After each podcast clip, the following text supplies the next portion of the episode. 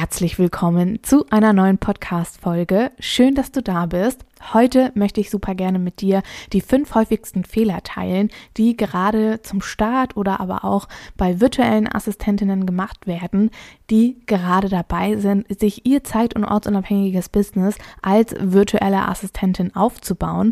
Und weil diese Fehler so ärgerlich und schade sind und weil sie dich einfach daran hindern, erfolgreich zu werden, teile ich diese Fehler mit dir, damit du diese auf gar keinen Fall wieder machen musst oder auch gar nicht erst tun solltest. Und deshalb wünsche ich dir jetzt hier heute ganz viel Spaß bei dieser Podcast-Folge. Hab Zettel und Stift dabei, schreib fleißig mit und dann würde ich sagen, wir legen direkt los. Hey, willkommen! Zeit für eine neue Folge VA Podcast und noch viel mehr, egal ob neu oder schon dabei. Ich zeige dir die Möglichkeit von Arbeiten und Reisen bei Office Geflüster.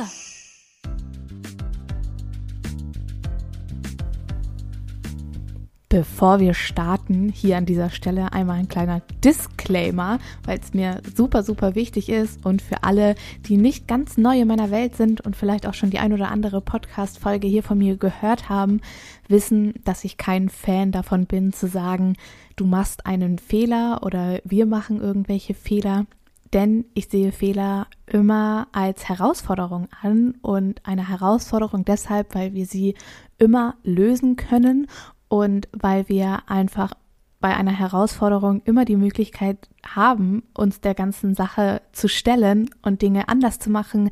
Wir können neu entscheiden, wir können neue Entscheidungen treffen und deshalb hier bitte an dieser Stelle kein Aufhänger an dem Wort Fehler. Ich möchte super, super gerne diese in Anführungsstrichen Fehler mit dir teilen, weil es einfach unglaublich wichtig ist, dass diese nicht gemacht werden, damit du diese Herausforderung nicht meistern musst. Deshalb möchte ich sie heute so gerne auch mit dir teilen, damit du all das nicht durchmachen musst. Und diese Zweifel und Ängste und Sorgen, die kannst du dir sparen und deshalb ist es so wichtig, dass du jetzt auch zuhörst. Also jetzt hier bitte kein Multitasking, ausnahmsweise mal bei dieser Podcast-Folge.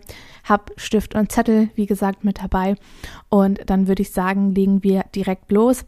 Es ist meiner Meinung nach so, dass du kannst dir ein Business so vorstellen wie eine Maschine, ja, wo verschiedene Zahnräder einfach ineinander laufen müssen, damit am Ende ein Output entsteht, der uns das quasi ermöglicht, am Ende des Monats all unsere Rechnungen zu bezahlen, unseren Lebensstandard zu finanzieren und noch so viel mehr. Und ich habe dir gerade eben schon das Beispiel genannt mit den Zahnrädern und dass unser Business quasi genauso funktioniert und dass alle Zahnräder irgendwie ineinander laufen müssen, damit wir, wie gesagt, diesen Output erzeugen. Und sobald ein Zahnrädchen irgendwie nicht so gut läuft oder vielleicht auch gar nicht funktioniert, entsteht nicht dieser Output, den wir uns vielleicht wünschen. Und genau deshalb teile ich, wie gesagt, jetzt gleich mit dir 5 Fehler, die deine Zahnrädchen eventuell entweder gar nicht erst zum Laufen bringen oder ja, vielleicht hast du sie auch einfach noch nicht mit eingebaut. Und deshalb würde ich sagen, beginnen wir jetzt mit dem ersten Fehler. Und der erste Fehler ist, dass man sich nicht darüber informiert, welche Verträge man eventuell für die virtuelle Assistenz benötigt und allgemein auch das Thema Datenschutz, rechtliche Dinge und Steuerthemen einfach komplett vernachlässigt. Das Problem ist lediglich, dass das wirklich gefährlich sein kann, wenn wir uns nicht mit diesen Dingen auseinandersetzen, weil einfach gerade die DSGVO unfassbar komplex auch einfach ist oder auch das Thema Verträge beispielsweise. Rechtssichere Verträge sind so wichtig in Zusammenarbeiten, die langfristig sind, damit du einfach auch deine Rahmenbedingungen und so weiter festlegen kannst. Also ich sehe es so häufig wirklich, dass all diese Dinge nicht berücksichtigt werden und dass man damit irgendwie leichtfertig umgehen kann. Und ich möchte an dieser Stelle auch nochmal auf einen Fehler aufmerksam machen, den ich ganz häufig sehe und der wirklich, gefährlich ist, weil Datenschutzerklärung und Impressum sind Pflicht auf jeder Instagram-Seite. Ich will nicht übertreiben, aber ich sehe es wie gesagt so häufig. Bestimmt jedes 5. Profil hat kein Impressum und keine Datenschutzerklärung in ihrer Bio irgendwo verlinkt. Und das Ding ist einfach, dass es Pflicht ist, Datenschutzerklärung und Impressum zu verlinken, sobald du mit deinem Instagram-Profil eine gewerbliche oder gewinnbringende Absicht hast. Und das hast du im Sinne der virtuellen Assistenz auf jeden Fall. Und deshalb ganz wichtiger Tipp jetzt an dieser Stelle: Impressum und Datenschutzerklärung ist somit das Erste, was du bitte auf dein VA-Profil packst, wenn du dir diesen Account anlegst. Und auch hier ganz, ganz wichtig, ich möchte dir mit diesem ersten, in Anführungsstrichen, Fehler keine Angst machen vor den Themen DSGVO, die ganzen rechtlichen Dinge, Verträge, Versicherung und so weiter und so fort. Ganz im Gegenteil. Das ist alles wirklich machbar, und wenn du da Unterstützung haben möchtest, wenn du sagst, okay, ich weiß gar nicht, wo ich da konkret anfangen soll, wie ich mir all diese wichtigen Informationen zusammensuche, dann findest du unten in den Shownotes einmal die Warteliste für die nächste Runde von Uplift Your Dream verlinkt. Da gehen wir all diese Dinge wirklich Schritt für Schritt durch. Im 2. Modul über, ich glaube, wirklich 11 Kapiteln lernst du alles über genau diese Dinge, die einfach essentiell wichtig sind. Und wir haben natürlich auch, wie in jeder Runde, die wundervolle Rechtsanwältin und Datenschutzbeauftragte Sandra Straub mit dabei, die uns bei diesen Dingen einfach unterstützt. Ihr bekommt auch dort in diesem Rahmen, in dem Raum einfach von Uplift Your Dream auch die Möglichkeit, in einem Q&A mit ihr alle Fragen, die du vielleicht auch hast, zu klären.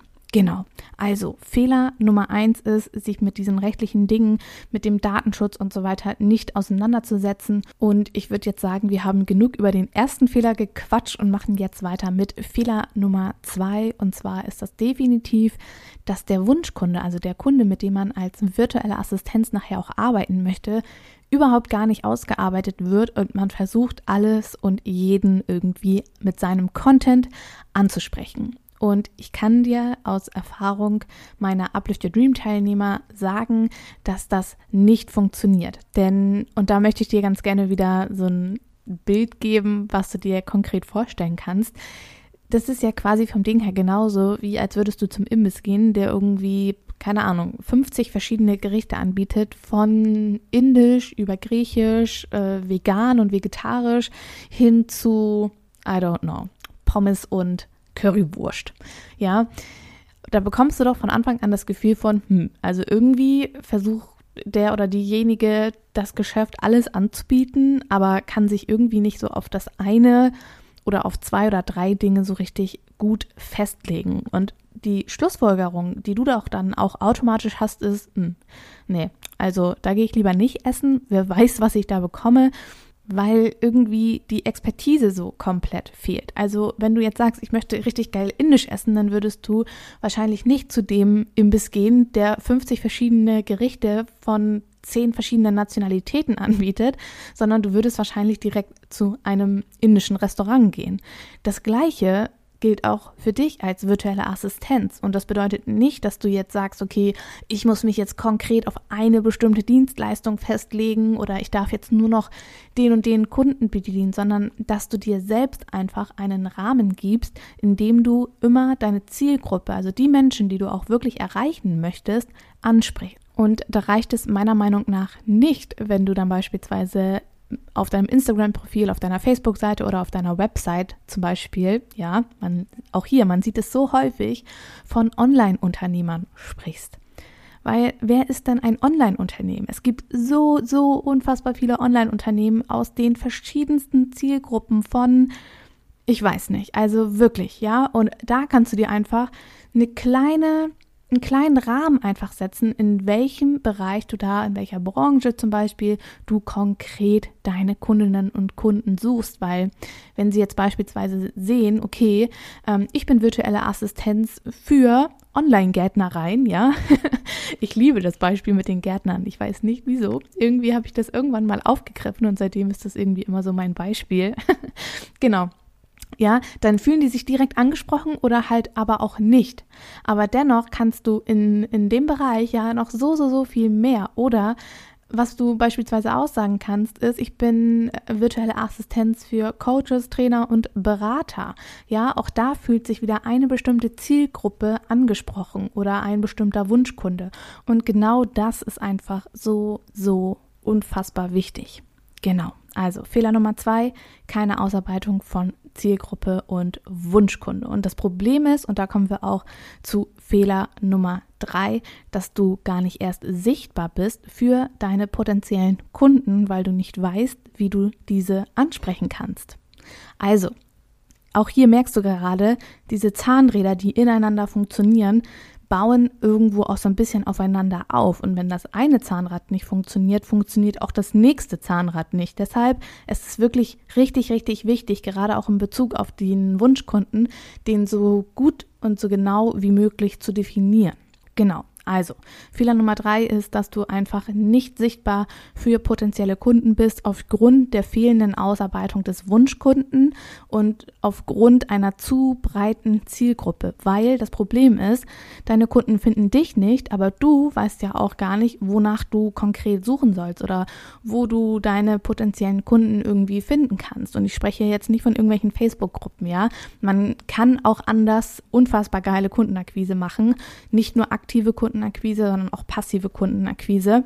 Aber wenn ich da jetzt noch konkret drauf eingehen würde, würde es hier, glaube ich, den kompletten Podcast-Rahmen sprengen. Da gibt es auch wieder mehr bei Uplift Your Dream. Wie gesagt, du findest den Link zur Warteliste unten in den Shownotes. Aber zurück zu Fehler Nummer 3. Wirklich, du bist nicht sichtbar für deine potenziellen Kundinnen und Kunden.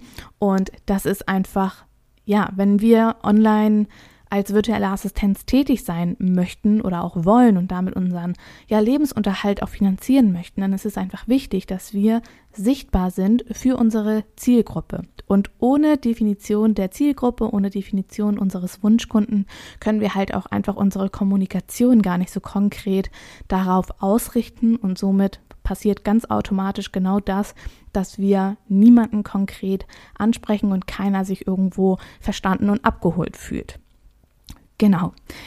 Auch hier wieder, es schließt sich mit dem nächsten Zahnrad und zwar bei Fehler Nummer 4 und zwar, dass du keinen Wiedererkennungswert durch Branding und Aufbau deiner Personenmarke hast, weil die vorherigen Zahnräder spielen wieder in dieses Zahnrad mit hinein. Deine Wunschkunden, aber auch deine Zielgruppe ist natürlich wichtig für dein Branding und für den Aufbau deiner ganz eigenen Personenmarke. Und da dürfen wir dann einfach auch so viel tiefer einsteigen, denn Farben sind nicht nur einfach Farben, Schriften sind nicht nur Schriften, sondern all diese Dinge haben auch eine Wirkung auf deinen potenziellen oder auf deinen Wunschkunden. Und deshalb ist es so wichtig, dass wir uns auch damit auseinandersetzen, was möchten wir mit unserem Branding, mit unserer Personenmarke eigentlich vermitteln? Welche Emotionen soll mein Gegenüber durch mein Branding beispielsweise auch bekommen? Was passt zu meiner Zielgruppe? Was passt aber auch wiederum zu mir? Und all das ist natürlich ein Prozess, dem wir uns auch hingeben dürfen, aber der einfach unglaublich wichtig ist. Und den Fehler, den ich einfach immer und immer wieder auch sehe, ist, dass alles irgendwie so mehr oder weniger gleich aussieht und du dadurch quasi dich überhaupt nicht von der Masse abhebst. Es geht nicht ausschließlich darum, dass ein Branding schön aussieht, ja, diese Illusion muss ich dir leider nehmen, sondern es geht darum, dass dein Branding deinen Wunschkunden anspricht. Und es ist so wichtig, dass wir nicht diesen, und es tut mir leid, wenn ich das so sage, diesen Einheitsbrei, den will halt keiner sehen. Niemand unterscheidet sich von einem anderen und deshalb ist es so wichtig, sich seine ganz eigene und individuelle Personenmarke aufzubauen und da einfach auch sich die Zeit zu nehmen, in diesen Prozess reinzugehen.